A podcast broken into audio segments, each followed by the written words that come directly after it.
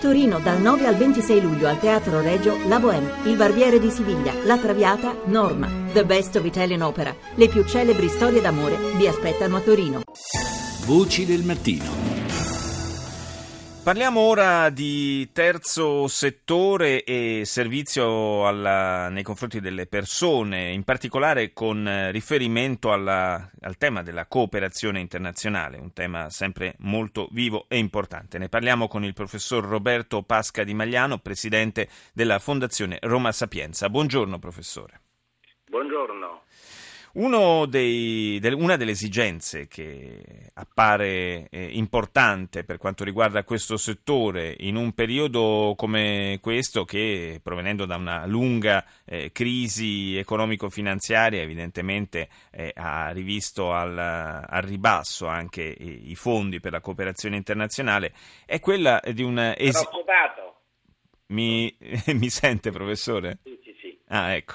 Dicevo, è quello di una riforma, eh, una riforma della, delle politiche di cooperazione allo sviluppo. Secondo quali principi? Eh, le, mm, eh, dunque, innanzitutto, scusi, volevo precisare che io sono eh, presidente proprio de, della sezione di cooperazione internazionale di Fondazione Roma Sapienza. E per sì. quanto riguarda la cooperazione internazionale, è forse l'ambito più importante che interessa le attività del terzo settore, almeno come impegno anche finanziario.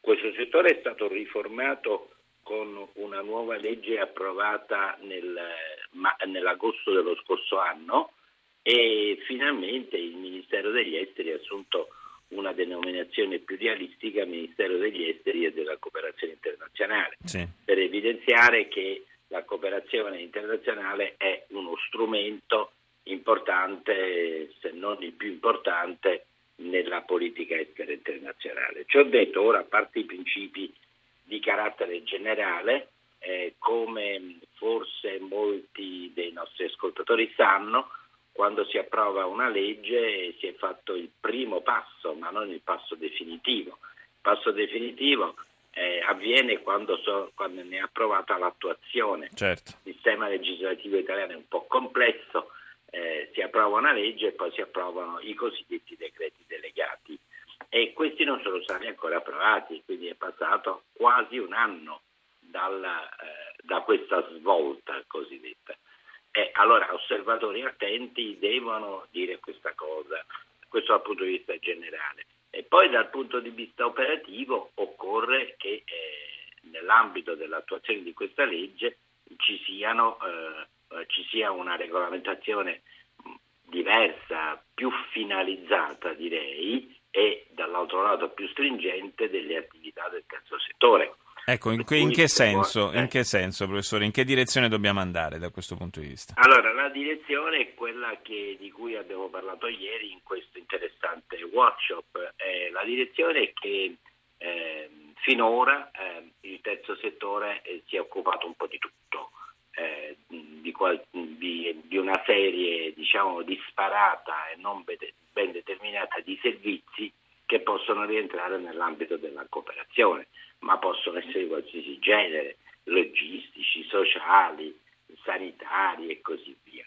A mio parere, eh, una, ma anche a parere di molti e, e azzarderei dello stesso Presidente del Consiglio, la cooperazione internazionale deve essere uno strumento che eh, realizzi eh, occasioni di sviluppo eh, nei paesi più bisognosi, anche per contribuire parte alla, a, a, frenare eh, l'emigrazione selvaggia che avviene proprio da questi paesi. Allora, per fare questo, eh, gli interventi eh, del terzo settore vanno finalizzati innanzitutto alla, eh, al miglioramento del capitale umano, cioè non si può eh, lasciare indifferenziato eh, l'obiettivo di attività del terzo settore, ma bisogna fin- finalizzarlo eh, con strumenti precisi al miglioramento del capitale umano. Anche questa sembra una parola generica, ma non lo è. Il miglioramento del capitale umano significa eh, agire su una serie di, particolare di settori, come per esempio l'accesso al cibo, l'accesso all'acqua potabile, l'accesso al diritto di proprietà, l'accesso ad altri diritti civili. Eh, cioè creare, creare, le condizioni di base sostanzialmente eh, per lo sviluppo. Sì, ma le condizioni di base che interessano l'individuo, non la società in generale. Immagini mm. un paese, eh, il Sud Sudan, tra l'altro uno dei paesi so, più poveri del mondo, eh, come si deve fare per cercare di promuovere uno sviluppo di questo paese? Non si può continuare come si è fatto finora eh, a immaginare progetti che vengono calati dall'alto e, e inseriti nel contesto in, in questo paese perché non verranno condivisi dalla popolazione attuale, la quale è incapace di gestirli. Allora bisogna far crescere eh, eh, la qualità della popolazione eh, attualmente presente affinché loro stessi sì, questo, questo, questo, è molto chiaro. Questo è molto chiaro. C'è anche bisogno, a proposito di, di chiarezza, c'è anche bisogno di una eh, maggiore trasparenza per quanto esatto. riguarda le associazioni che operano in questo settore. Esatto, esatto. Allora, ehm, la, la mia idea è che se si fissa un obiettivo ben preciso come quello che ho prima delineato, è pure più facile eh, stabilire eh, dei criteri per eh, individuare la trasparenza delle azioni, cioè devono rispondere, azioni devono rispondere tutte a ingredienti che servono a migliorare il capitale umano, da un lato, e dall'altro lato si possono identificare degli indicatori eh, sulla cui base è possibile organizzare una seria certificazione.